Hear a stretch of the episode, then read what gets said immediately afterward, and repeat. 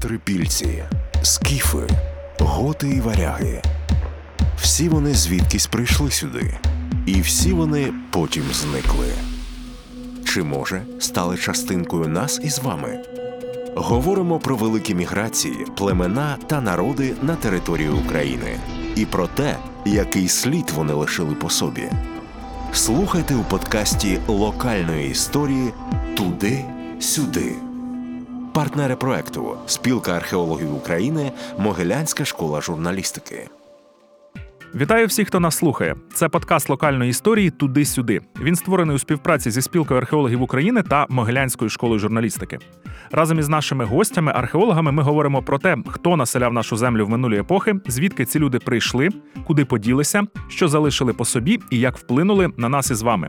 Сьогоднішня наша тема давні греки на наших землях, тобто на землях сучасної України. Радий вітати нашу сьогоднішню гостю. Це Тетяна Миколаївна Шевченко.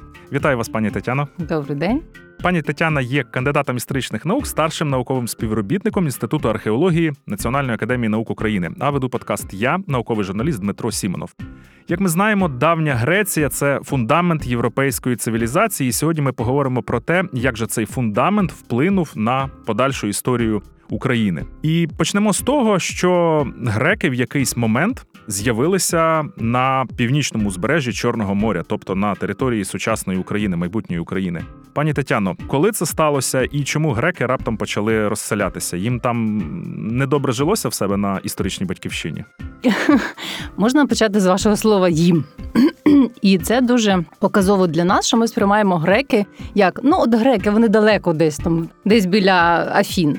А насправді в Європі сприймається, що грецька культура це основа європейської цивілізації. І ми є частиною цієї європейської цивілізації, тому що греки жили на наших територіях.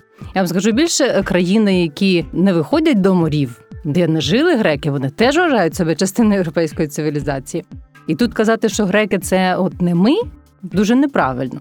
В радянські часи ну приходиться про це казати, тому що ми досі відштовхуємося від цього поняття, що от є греки, а є ми. Хто ж там на нашій території такий був? Може, скіфи, може таври. Оце були напевно ми.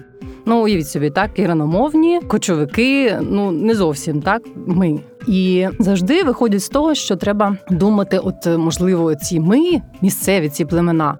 Вони були теж нічого так. Вони були на високому рівні. Може, вони якось там вплинули на греків.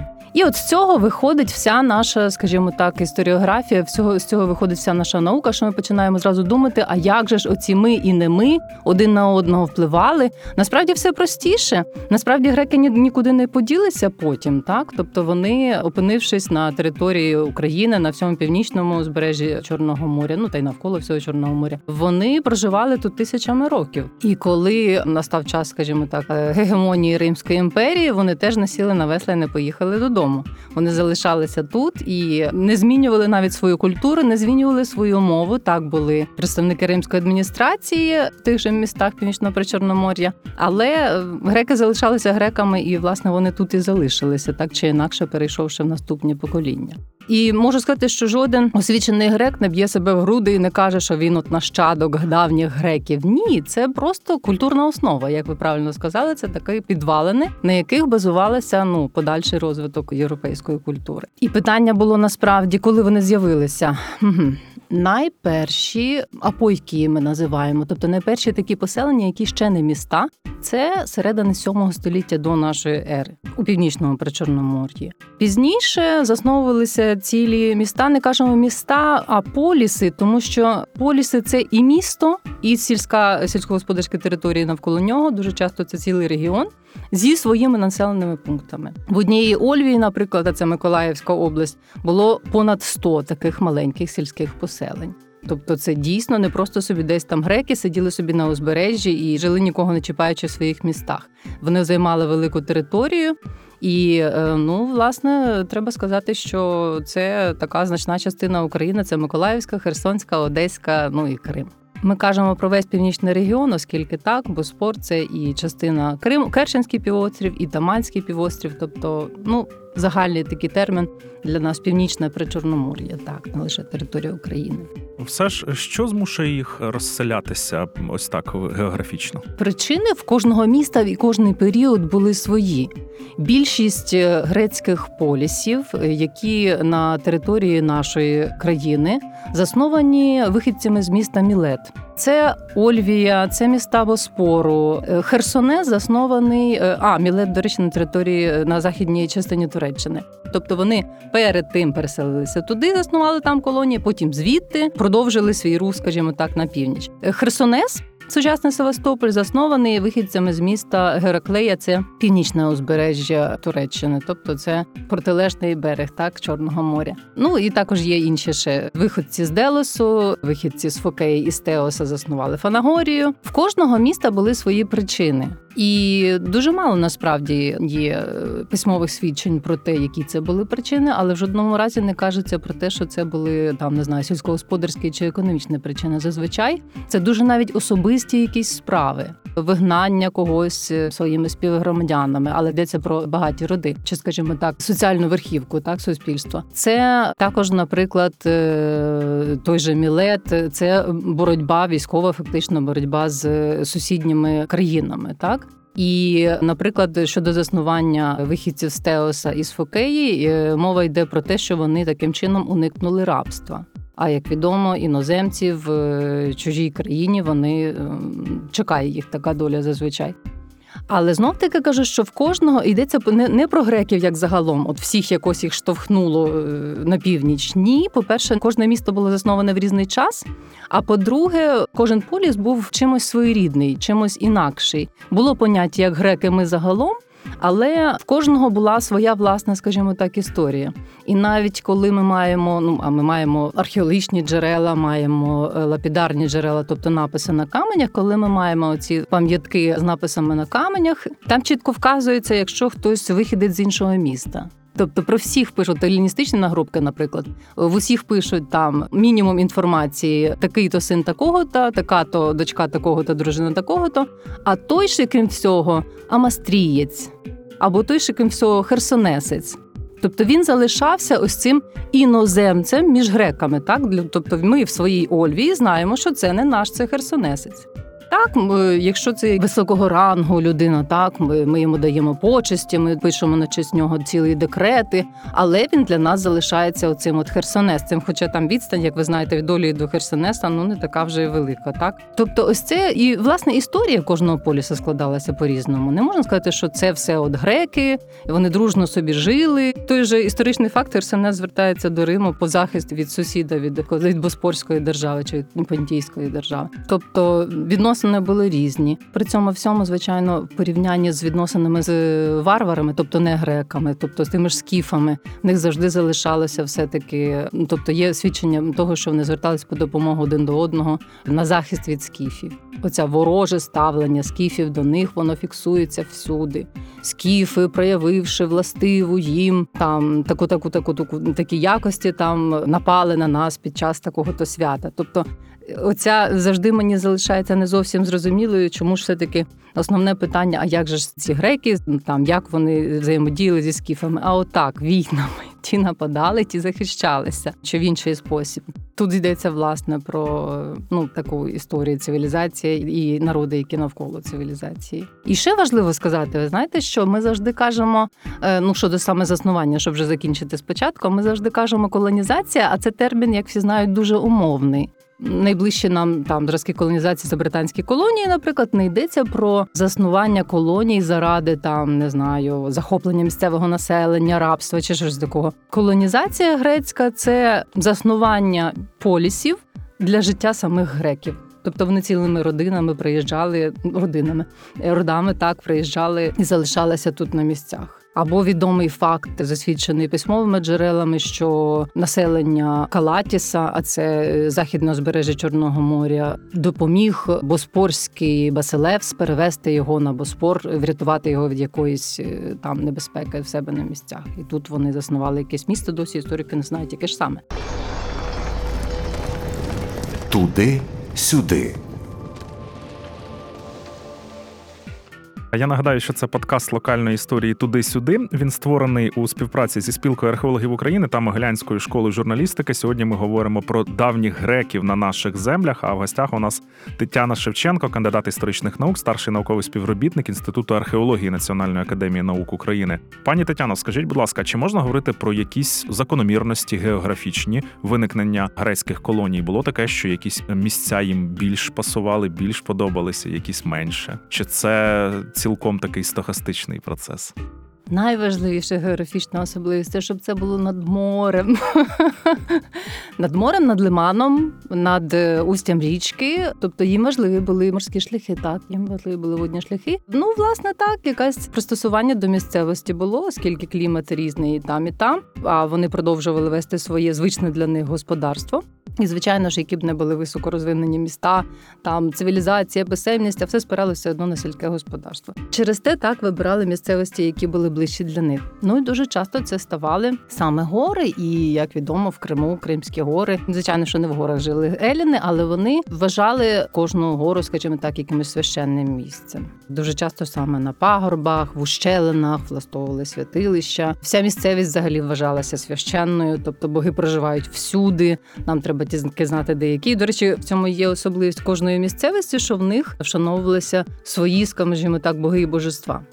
Оцей політеїзм він передбачав шанування тих боків, які найбільш прихильні в тому чи в іншому місті. Тобто в тому ж Херсонесі, чи в тій же Ольвії, чи в тому ж Пантікапеї так вшановували Зевса, олімпійського бога, але не менш важливі оці там, хто б то не став покровителем тієї місцевості чи іншої. Теж божество Тірас, так, місто Тіра, теж Борисфен, е, божество річки, від якої походить назва поселення Борисфен. От зараз скажу поселення, а воно насправді поліс, а там дискусії, чи воно поліс, чи апойкія. Античного центру Борисфен, так буде правильно.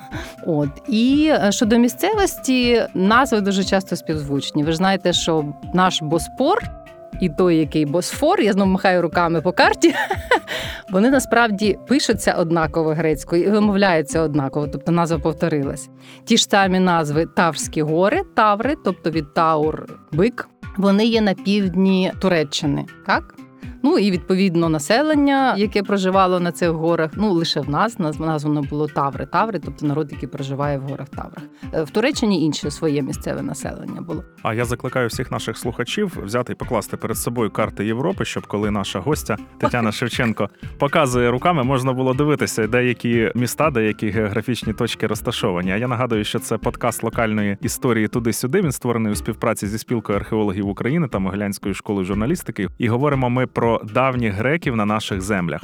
Пані Тетяно, ось ви, як е, археолог та ваші колеги, ви дізнаєтеся про представників якихось культур із матеріальних решток, які ось там, ну грубо кажучи, в землі лежать. А що самі греки вони якось описували своє життя? Є якісь джерела, з яких ми дізнаємося про це життя, і що цікавого можна звідти дізнатися, от саме про життя в оцих поселеннях на північному збережжі Чорного моря, тобто на території сучасної України? Нам класичним археологам найбільше пощастило тому що в греків не лише археологічні джерела, в них письмові джерела, в них лапідарні джерела, написи на кам'яних плитах, декрети, надгробки, там почесні написи. Це нумізматичні джерела.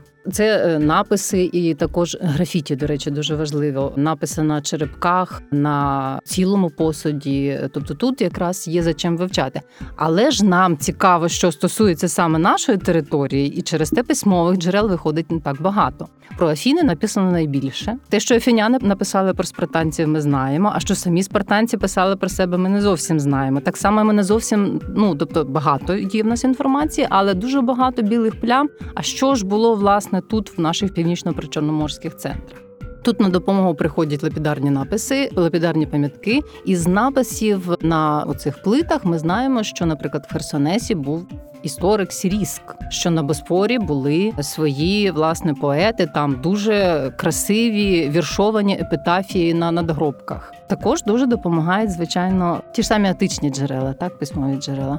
Наприклад, ми знаємо, що в Пантікапеї, в Херсонесі, в інших містах відбувалися змагання поетів, змагання глашатаїв, змагання музикантів. Що майже в кожному місті був театр, археологічно розкопаний лише один театр в Херсонесі біля Севастополя. З письмових джерел ми знаємо, що вони були майже всюди.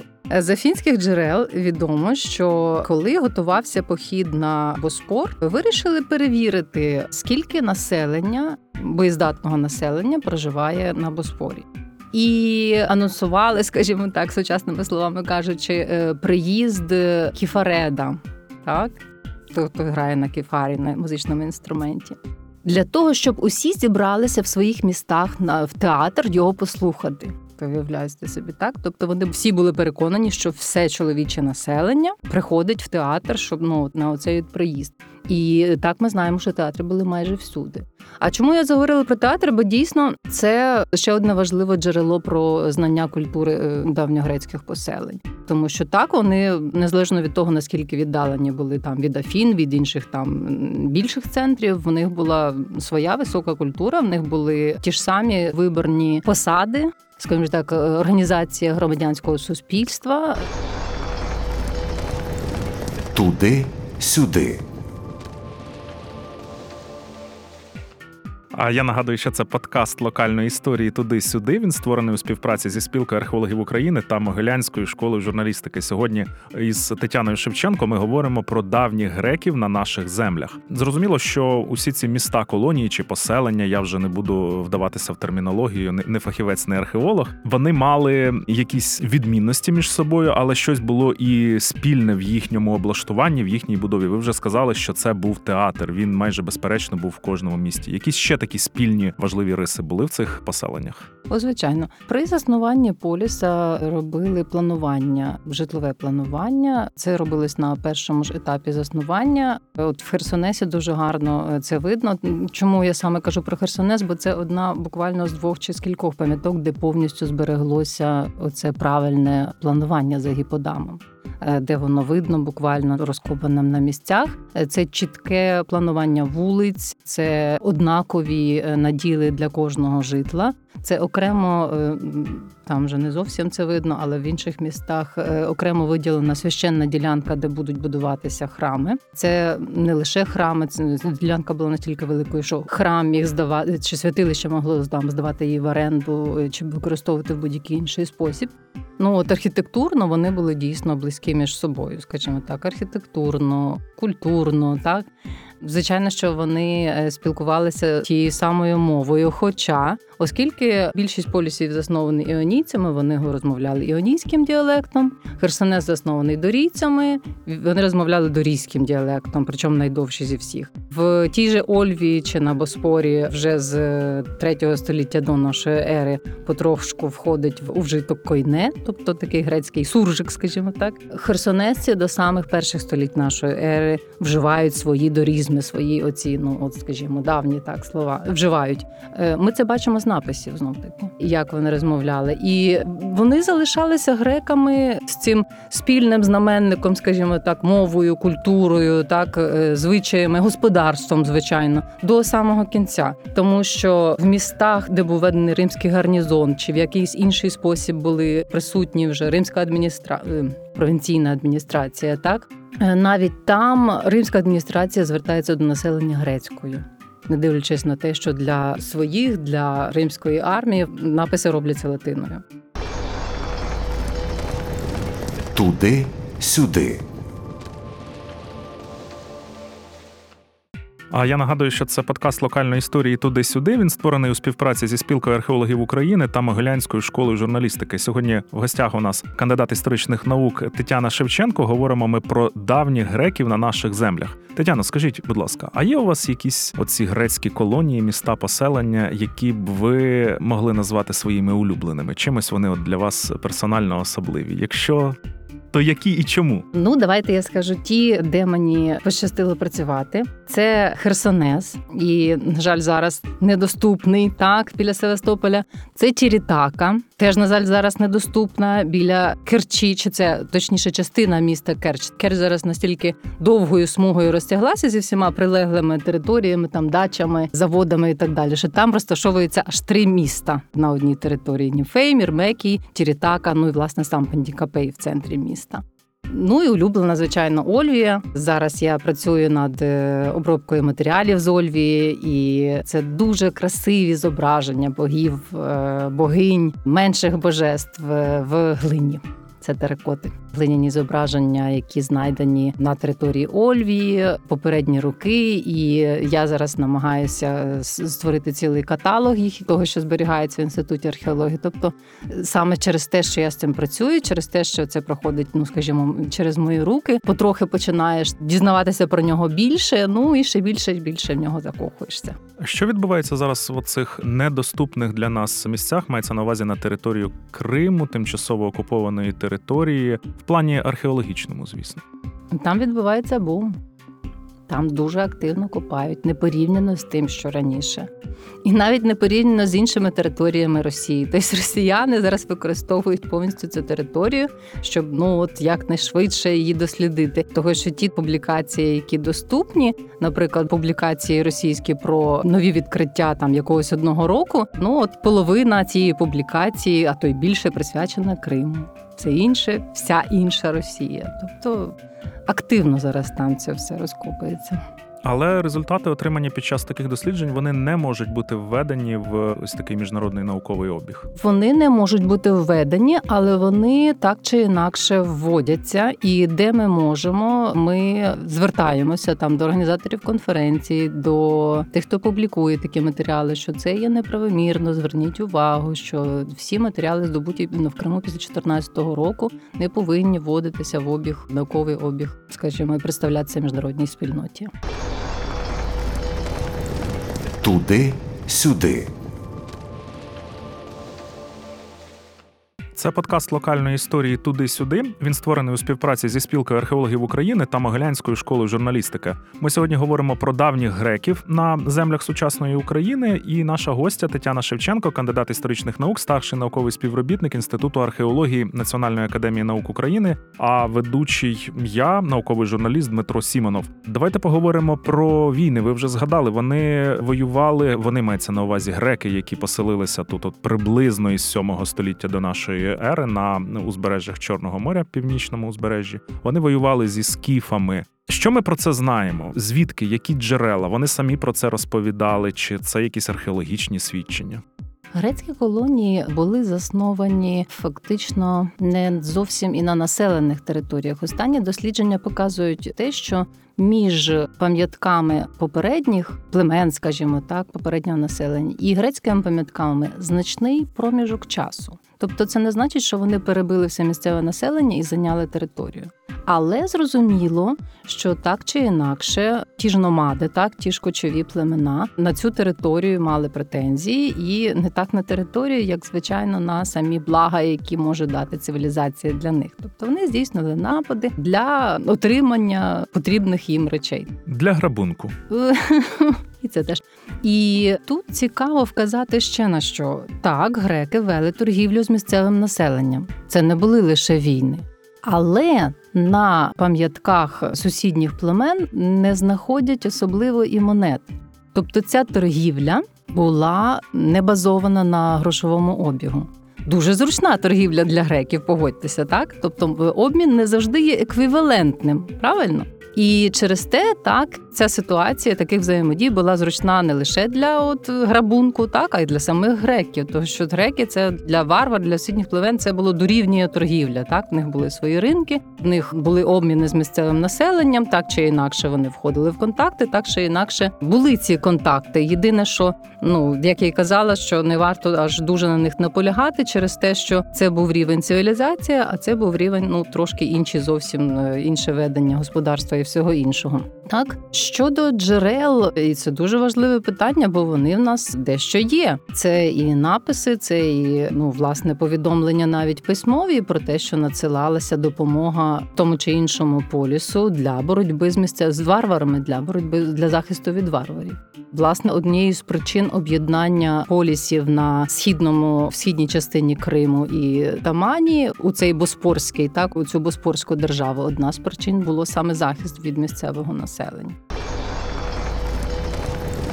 Туди сюди.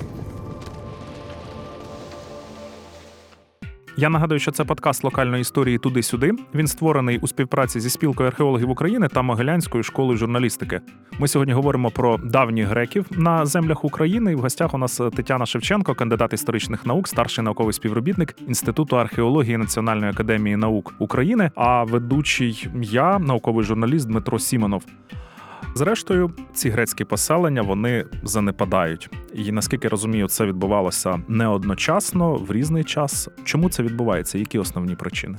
Основними причинами називають навали знов таки варварів. Це гунське нашестя. Ну скажімо так, далеко не завжди просто стиралося з землі поселення, а воно продовжувало жити, але в якомусь такому дуже зменшеному вигляді, вигляді сільського поселення. Наприклад, на тій же Ольві лише малесенька частинка після цього нашестя залишалася заселеною. Знов таки, кожен поліс по різному. Кожен поліс мав свою історію. Той же Херсонес чи Феодосія продовжували жити після того ще тисячу років. Так, е, в Херсонесі, в Борспорських містах життя міста продовжилось. Маємо ціле місто. Власне, життя міста тривало, воно ставало орієнтувалося вже на Візантію. е, Там будувалися християнські храми. Ну, храми найбільше видно. Звичайно, що продовжилося все інше життя. Просто те, що зазвичай для нас ну от важливе, цікаве, чогось концентрується навколо релігії. Словом, кожен поліс продовжував своє життя, і так е, змінювалася структура населення, змінювалася етнічна, в тому числі структура, але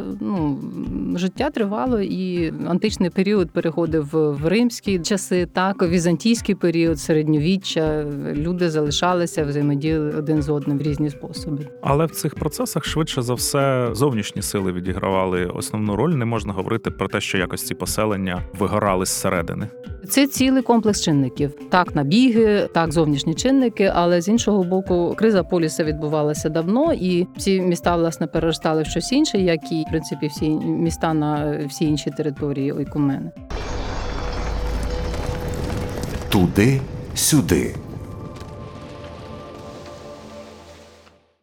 я нагадую, що це подкаст локальної історії туди-сюди. Він створений у співпраці зі спілкою археологів України та Могилянською школою журналістики. В гостях у нас сьогодні кандидат історичних наук, старший науковий співробітник Інституту археології Національної академії наук України Тетяна Шевченко. І говоримо ми про давніх греків на наших землях. І фінальне у нас питання, воно таке завжди для мене найбільш цікаве і певною мірою найбільш важливе. Ось була така плідна культурна взаємодія із, так би мовити, місцевим населенням у греків. Іноді це були війни, іноді це не були війни. І можна припустити, що вони би мали суттєво збагатити нашу історію, от культуру цих е, людей, які тут жили, і залишити ось по собі такий потужний слід. Чи справді це так? І де ми можемо побачити ось цей слід, цей вплив? Перш за все в культурному сенсі, тому що греки, давня Греція, вона відроджувалася, відроджувалася ще безліч разів в європейській культурі. А Ми так і так чи інакше Україна була частиною європейської культури. І це відродження не в сам період, лише відродження, так чи інакше вони повторювалися в період класицизму і так далі. І так далі. Тобто греки цікавили людство завжди. Середньовіччя було якимось відходом від цивілізації, скажімо так. Ну, пробачте, нехай мене пробачать всі, хто я не, не прошу буквально не сприймати ці слова, але ну справді в там економічному сенсі було дещо деградація. Інші, скажімо, були погляди на життя, так і через те потім е, відбувалося це повернення до греків. Я вже не кажу про те, що освіта в нас до 19 століття була класичного зразка, так тобто давньогрецьку і латину вивчали і в Україні, в тому числі до початку 20 століття обов'язково. Оця грецька освіченість, так е, звернення е, до промов е, на, на судах, до театрів, до інших різних цікавих для нас культурних моментів. Це все залишалося ще надовго. Я вже мовчу про те, що точніше, як давайте скажу про те, що класична археологія, наприклад, це археологія античних центрів, це власне давньогрецьких пам'яток, як і класична філологія, так тобто дійсно грецька культура залишилася для нас якимось таким ідеалом, так в сучасному житті чи в сучасній культурі. Тетяна, я дякую вам за сьогоднішню дуже цікаву розмову. І вам дякую за розмову. Я нагадаю нашим слухачам, що сьогодні у нас в гостях була Тетяна Шевченко, кандидат історичних наук, старший науковий співробітник Інституту археології Національної академії наук України. А це був подкаст локальної історії туди-сюди. Він створений у співпраці зі спілкою археологів України та Могилянською школою журналістики. Вів його я, науковий журналіст Дмитро Сімонов. Ще обов'язково почуємося. На все добре. Трипільців давно немає, але залишилася їх унікальна кераміка. Скіфи давно пішли звідси, але в степах височать їх кургани. Неандертальці давно зникли, але їхні гени продовжують жити. Туди, сюди.